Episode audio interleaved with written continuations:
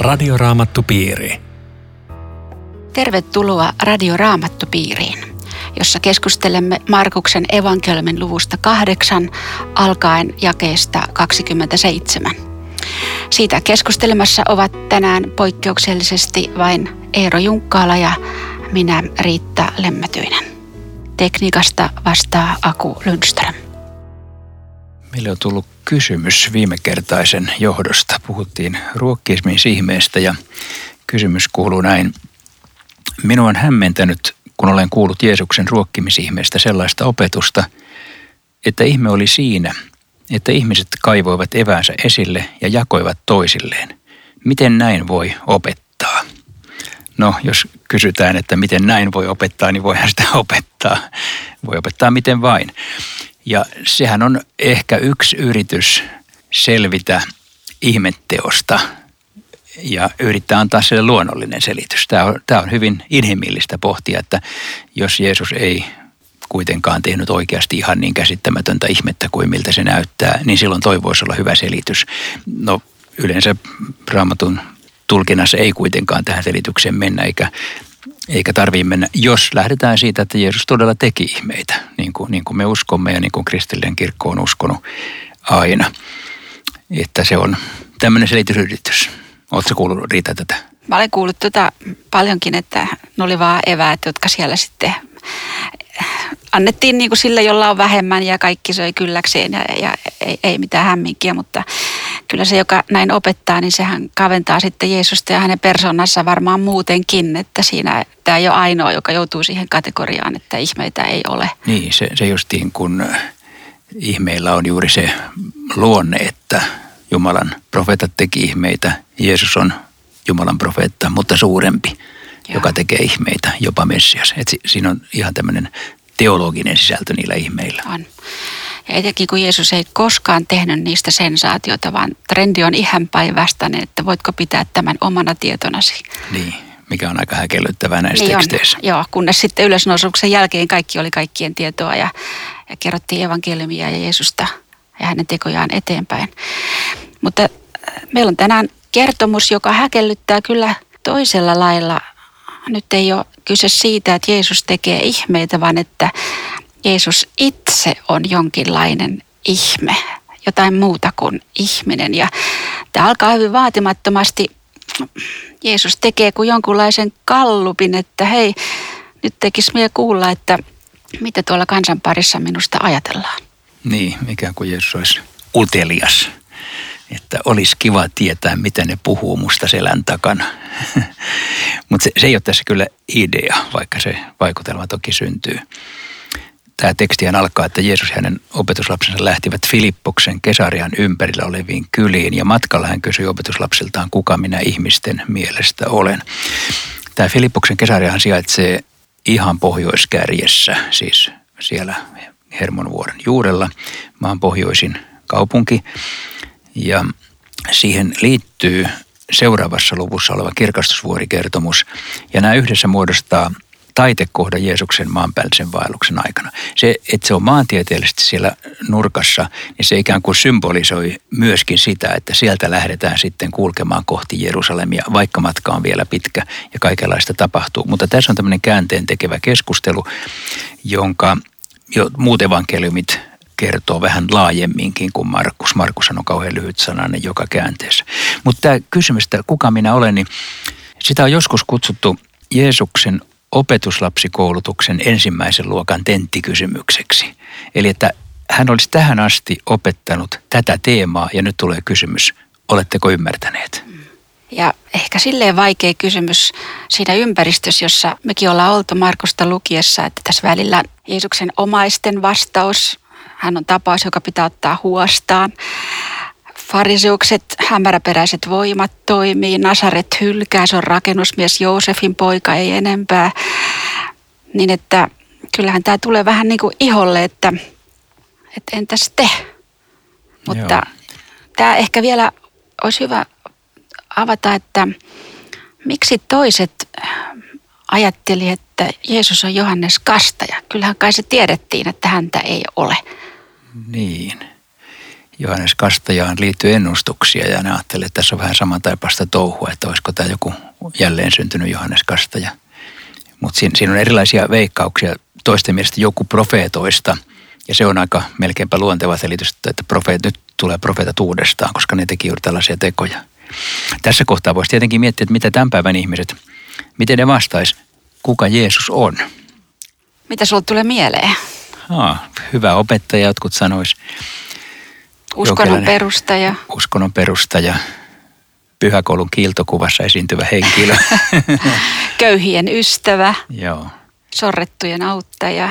Aika monet ehkä tota korostaisi. Tämmöinen niin kuin uuden moraalin tuoja. Joo.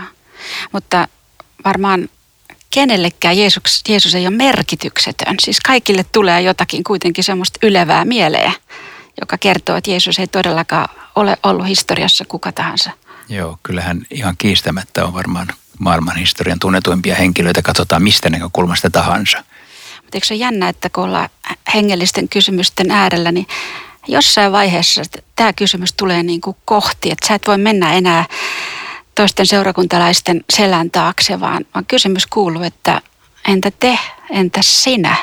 Mikä on sinun uskon tunnustuksesi? Ja nyt tämä on nyt jännittävää, tämä 29. Mitä tentittävä vastaa?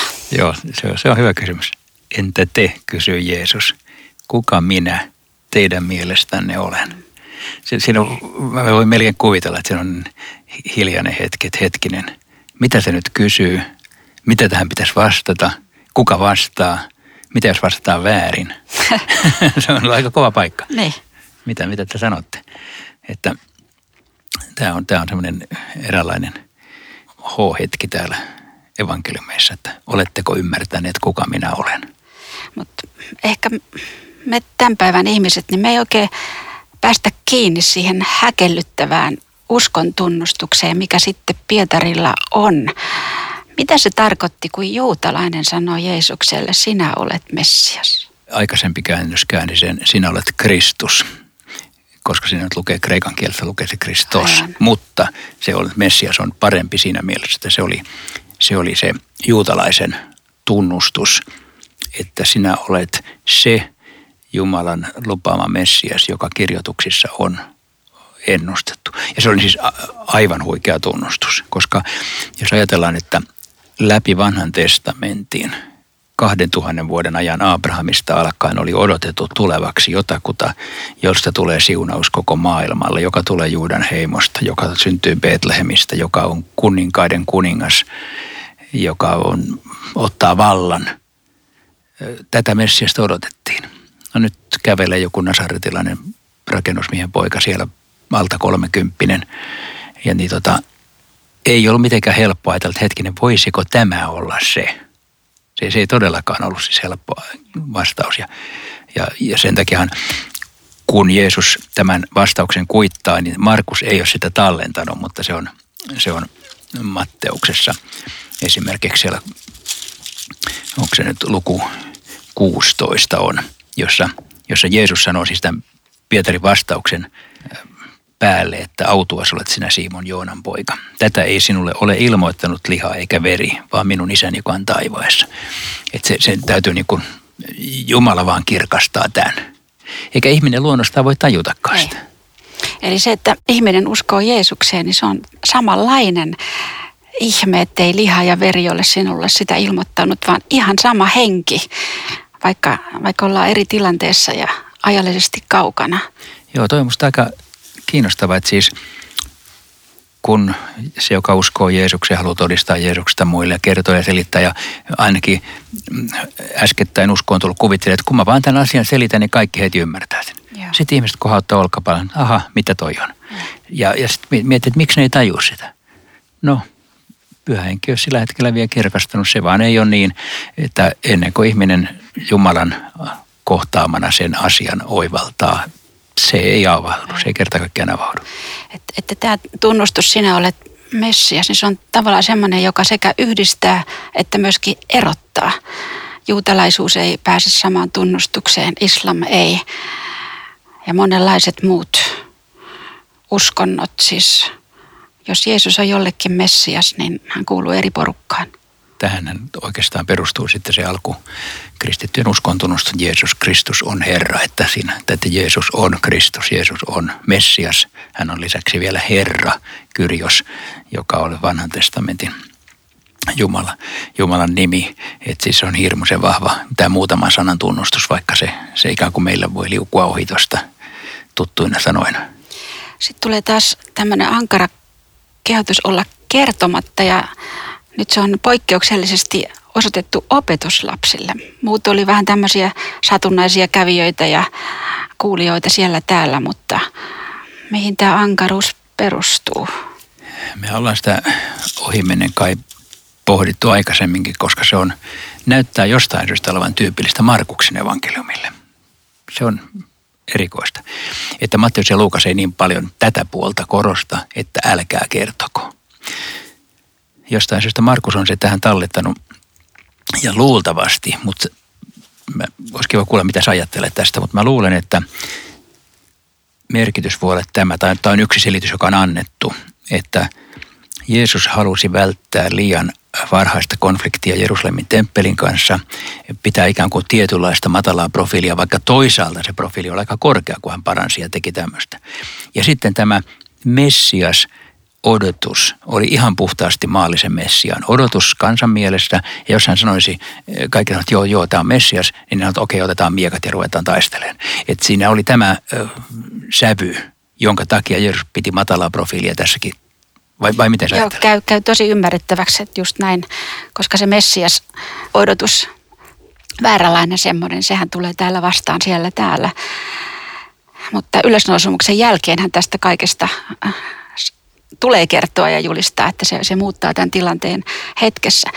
Mutta nyt sitten tota taustaa vasta, kun sä oot avannut tota häkellyttävää Pietarin Messias-tunnustusta ja mitä se tarkoitti vanhan testamentin valossa – niin ehkä me ymmärrämme vähän paremmin sitten tätä jatkoa. Niin, tai sitten emme ymmärrä. Tai sitten emme, mutta tarkoitan siis tätä suhteessa nyt Pietariin, kun sama mies tulee toisenlaiseen valoon. Sitten Jeesus alkoi selittää opetuslapsille, että ihmisen pojan täytyy kärsiä paljon. Kansan vanhimmat ylipapit ja lainoppineet hylkäävät hänet ja hänet surmataan. Mutta kolmen päivän kuluttua hän nousee kuolleesta voiko ajatella, että opetuslasten mielessä oli myöskin jotain tästä toisenlaisesta messiasodotuksesta, tästä juutalaisesta, että kun Jeesus, Jeesus kun me päästään Jerusalemia, kun julkisesti taju, tajuavat, kuka sä olet, niin meille tulee niin kuin se käänne, jota me kaikki odotetaan. Ja, ja tämä miehitysvallan kurjuus loppuu ja jotain tämmöistä se on ihan, ihan ilmeistä, että opetuslasten odotus oli kylläkin tässä samanlainen kuin muidenkin. Se käy ilmi vielä siitä kertomuksesta, kun Emmauksen tien kulkijat keskustelee keskenään Jeesuksen kuoleman jälkeen ja sanoo, että me luulimme hänen Aivan. olevan sen, joka lunastaa Israelin. Mutta ei, ei ollutkaan, kun kuoli. Mm. Eli tämä kuolema ei sopinut konseptiin. Se, se ei ollut niin kuin kenenkään päässä, että Messias tällä kuolee. Ei sitä lukua Herran kärsivästä palvelijasta ymmärretty. Ja näin ollen tämä Jeesuksen yllättävä käänne – niin, niin se, on, se, on, se on todella dramaattinen. Ja, ja sehän on linjassa vanhassa testamentissa, on kohtia, jossa, jossa tämä ikään kuin sama käänne tulee. Mä, mulle tulee nyt mieleen tässä Jesajan kirjan 52 toisen luvun loppu, jossa ensin puhutaan Jesaja 52.13, että minun palvelijani menestyy, hän on korkea, ylhäinen ja suuri. Ja sitten sanotaan, ja kuitenkin monet järkyttyivät hänet nähdessään, kuitenkin häntä tuskin häntä enää ihmiseksi tunsi, niin hänet oli runneltu.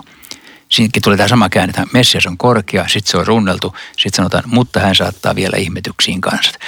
Tämä on olemassa tämä, tämä jännite ikään kuin jo vanhassa testamentissa, mutta ei se ole auennut näille vielä. Mm. Et mä, mä voisin kuvitella, kun Jeesus tämän sanoo, niin Pietarissa romahtaa Herra, tämä on katastrofi. Tämä on Radioraamattu Piiri. Ohjelman tarjoaa Suomen raamattuopisto. www.radioraamattupiiri.fi Jatkamme keskustelua Markuksen evankeliumista luvusta 8 jakeesta 31. Pietari yrittää miettiä, miten tämä pitää nyt ymmärtää. Ja, tässä hän käy sitten häkellyttävällä tavalla, että siinä missä Jeesus otti noin muuten ihmiset erilleen ja, ja keskusteli heidän kanssaan, nyt tekee Pietari Jeesuksen kanssa. Mä en tiedä, onko tämä nyt liian inhimillisesti kuvattu, mutta mä ajattelin näin, että, että vähän tyyliin, että Jeesus, mikä ihmeen masennuksen henki sinun on mennyt. Kaiken jälkeen, mitä sä teet ja olet ja, ja, ja voit, mä, mä haluan auttaa sinua. Tämä on se tämmöinen surkuhupasa tilanne, että ihminen hoitaa Messian sielua. Joo, se on tosiaankin aika uskomaton käänne, mikä tulee, kun tuossa Pietari käy siis ojentamaan, että näin ei saa puhua eikä tällaista pitäisi tapahtua. Ja voidaan ajatella, että melko rohkea teko Pietarilta, joka oli juuri tunnustanut Jeesus on Messias. Että ruvetaanko antaa Messialle neuvoja heti ensi käänteessä. Että se on toisaalta tämä Pietarin äh, temperamentti ja, ja tyyli suhtautua asioihin, niin se on, se on et, etten sanoisi hauska, vaikka se on enemmänkin surullinen tai dramaattinen, mm. mutta myöskin erittäin lohduttava, koska se joka kääntössä tekee tätä samaa. Aina kun se saa tilaisuuden mokata, niin se mokaa ja joka kerran se antaa vääriä neuvoja. Et se on, se ihan uskomaton tapaus. Mutta tämä on ehkä kaikkein tiukimpia. No on sitten ne kieltämisetkin vielä ja muut, mutta tässä, että sanoo Messiaalle, että sun ei kannattaisi kärsiä. Eli kun sä alussa puhut opetuslapsitentistä, niin täydellinen reputus tässä. Täydellinen reputus. Äsken sai täydet pisteet ne. edellisestä vastauksesta, nyt romahti. Että, että minusta tämä, tämä kuvaa myöskin sitä, että, että kun meidän ihmisten niin kuin pyhitys on tätä luokkaa, että toisena päivänä me ollaan aaloharjalla ja kaikki hyvin, mutta ei tarvitse mennä montaa hetkeä, kun me saataan pudota, pudota niin kuin syvimpään monttuun. Että tämä on ihmisluonto juuri tällainen. Ja se on ihanaa, kun tämä on niin rehdistä kerrottu, niin, niin se antaa toivoa jokaiselle meistä, että ei tarvitse olla kummosempi kuin, kuin tätä samaa, samaa sorttia. Et yhtenä päivänä Jumalan ajatukset ja seuraavana päivänä siis jopa pahan asialla. Se on ihmisluonto on tällainen ja tulee, tulee loppuun saakka olemaan. Että Pietarihan vielä helluntain jälkeenkin se töppäili, että se ei, ei edes helluntai-kokemus muuttanut sitä ratkaisevasti toisenlaiseksi. Tämä kertomus, mutta mä vielä puutun tuohon jakeseen 31 sillä tavalla, että se alkaa näin, että sitten Jeesus alkoi selittää. Matteuksen versiossa lukee, että tästä lähtien Jeesus alkoi kertoa kärsimyksestään. Eli tämä on Jeesuksen ensimmäinen kärsimysilmoitus. Ja se kuvaa juuri sitä taite kohtaa, että tähän asti ei ole puhuttu kärsimyksestä. Tähän asti on puhuttu, että, että kuka minä olen. Myrsky tyynnytetään, leipää jaetaan, sairaata parannetaan, tajuutteko tämä on Messias. Sitten kun se on ymmärretty, alkaa seuraava vaihe, kärsimys ja kuolema. Ja, ja nämä on tosi vaikea ihmisen päässä sovittaa samaan Messiaaseen. Ja sen takia me ymmärretään Pietaria kyllä. Kai mekin olisi noin ehkä sanottu. Ja voisiko siinä nähdä jotain tämmöistäkin, että, että Jeesus ei pane niin kuin meidän päälle enempää kuin mitä nyt usko ja, ja tämä hengellinen elämä pystyy kantamaan. Ja sitten kun se vaihe on käyty läpi, niin opetetaan lisää. Että kaikkia, mitä Jeesus näille ilmoitti, niin hän ilmoitti todella sen mukaan, mitä ne nyt taas jakso ottaa vastaan. Toi onkin hyvä ajatus, että, että tässä uskon tielläkin tulee niin kuin pala kerrallaan tätä opetusta. Ja voisiko jopa näin ajatella, että nuorelle kristitylle ei anneta ehkä Joo. mitään kauhean suuria taakkoja tai ristiä, taikka siitä puhutaan kohta, vaan että se saa mennä vähän niin kuin korkealla aluksi. Mutta sitten kun, kun kestää sen, niin sitten välillä tullaan alaskin sieltä. Mm. Ja voisiko tässä nähdä tässä Pietarin torjumisessa suhteessa kärsimykseen, että kyllä nykyäänkin tota, mielellään tuodaan semmoista Jeesusta ilman sovitusta ja ilman tätä veriuhria. Se on yhä edelleenkin se sympaattisempi, jota on miellyttävämpää ihmisen hyväksyä. Joo, tai sitten myöskin sellaista kristillisyyttä, jossa ajatellaan, että Jeesuksen pitäisi olla nimenomaan vain – sairauden parantaja, ja. voittaja, ihmeiden tekijä. Mm. Ja jos sulla on joku muu Jeesus, niin sä oot niin kuin vähän huonompi. Mutta se on se sama Jeesus, joka kärsii ja kuolee. Joo. Ja jatkuvasti jotenkin tulee vastaan se, että se mitä Jumala raamatussa ilmoittaa, niin se on niin vastoin ihmisen luontoa. Että jos sekin kertoo, että sana on totta, koska ei ihminen olisi keksinyt raamattua tämmöisenään ikinä kirjoittaa. Ei todellakaan, joo, se on aika, aika jännä havainto. Väisty tieltäni saatana. Aika, aika rajua tekstiä. 33. Ajatuksesi eivät ole Jumalasta, vaan ihmisestä. Ei kyllä sanota, että ajatuksesi ovat demonisia, että siinä välillä on ehkä joku harmaa alue. Mutta kuitenkin tämmöinen Jeesuksen uskollisin opetuslapsi nyt hänen ankara vastustaja.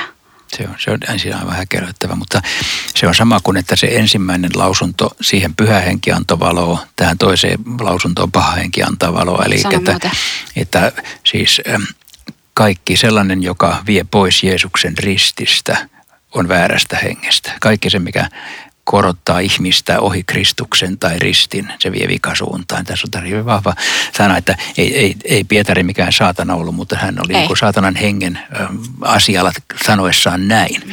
Ja, ja se oli muuten varmaan Pietarin tähän asti sen elämän syvin notkahdus. Py, pyhitys meni kyllä niin marrakoon kuin ikinä voi olla.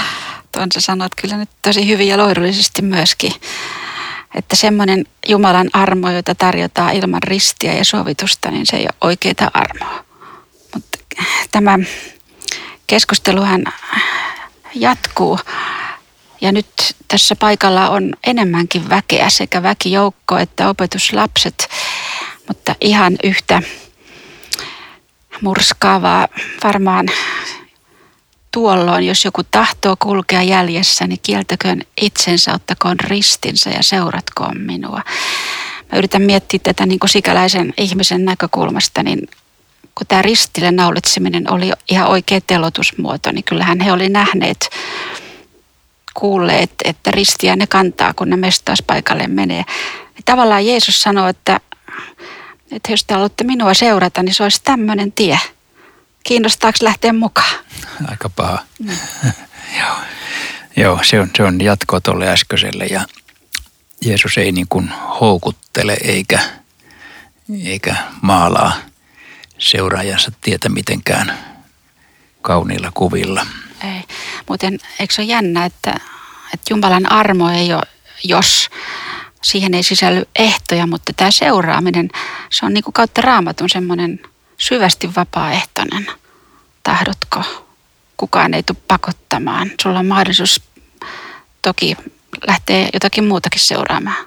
Että tämmöinen pakko Todellakin. käännytys ei ole raamatullista. Mitä, mitä sä Riita ajattelet sitten tuosta ristinottamisesta, että mitä, mitä se oikein voisi olla? Siis ei mitään Jeesuksen ristiä kanneta, mutta mitä ristiä me kannetaan? Mä ajattelen näin arkisesti, että voisiko se olla ihan se oman elämän ja arjen taakka, joka, joka meillä on. Ei yhtään enempää, mutta toisenaan se on kyllä paljon, ihan oikeasti paljon. Ja siltä kukaan ei välty. Mun mielestä se pitää ajatella noin, että, että ei ainoastaan niin, niin kuin kapeasti voisi ajatella, että se olisi tämmöinen hengellinen taakka tai että se olisi niin kuin Jeesuksen nimen takia tuleva vaino. Sitäkin voi olla, mutta että noin mäkin ajattelen, että se on koko raamatun sanoman valossa, että meille annetaan monenlaisia kuormia, niitä saa kutsua ristiksi. Ne kuuluu kristityn osaan. Ne on osa ihmisen osaa, mutta myös kristityn osaa. Joo. Kun yhtäkkiä tulee tieto jonkun läheisen menettämisestä tai sairausta tai jotain muuta, niin onhan siinä risti kannettavaksi kerta kaikkiaan. Tämä oman elämän kieltäminen ja sitten siihen kytketään tämmöinen merkillinen ja että joka tahtoo pelastaa elämänsä kadot kadottaa sen, joka elämänsä minun tähteni ja evankeliumin tähden kadottaa on pelastava. Miten sä tämmöisen ymmärrät? Siinä ehkä kaksi tulee joku ajatus semmoista elämän kielteisyydestä. Että et kristinusko olisi niin kuin sellainen, että kieltäydy mm. kaikesta. Mutta ei, ei se ole sitä. Ei se, se voi tarkoittaa mm. sitä, koska Jumala on kuitenkin luonut, luonut tämän kaiken meitä varten – ja mä oon joskus ajatellut jopa paratiisikertomuksesta, kun sanotaan, että käärme sanoo, että älä syö väittää Jumalan sanoneen, että älä syö kaikista paratiisin puista, mutta Jumalahan sanoo, että syö kaikista paratiisin puista, paitsi yhdestä. Aivan. Eli sulla koko paratiisi on sun. Ja, ja tämä tarkoittaa, että koko, koko elämä on nautittavaksi annettu. No se on vähän ikään kuin ristiriidassa tämän kanssa, mutta tämä varmaankin tarkoittaa, että, että siis jos me takerrutaan elämään niin, että me katsotaan Kristus, niin me on katsottu kaikki. Mm. Et, et silloin se ei ole mitään merkitystä millään. Ja. Tai jotain tämmöistä. Ja. Tai jos pitää jotenkin omasta elämästä ja hyvinvoinnista ja vaan mun eduista kiinni, tämä on mun elämä, niin loppumetrillä se onko semmoinen hiekka tuolta nyrkin sisältä, kun se alkaa valua pois ja sitten kun elämä on päätöksessä, niin tajuu, että tota, tästä puuttuu se sisältö.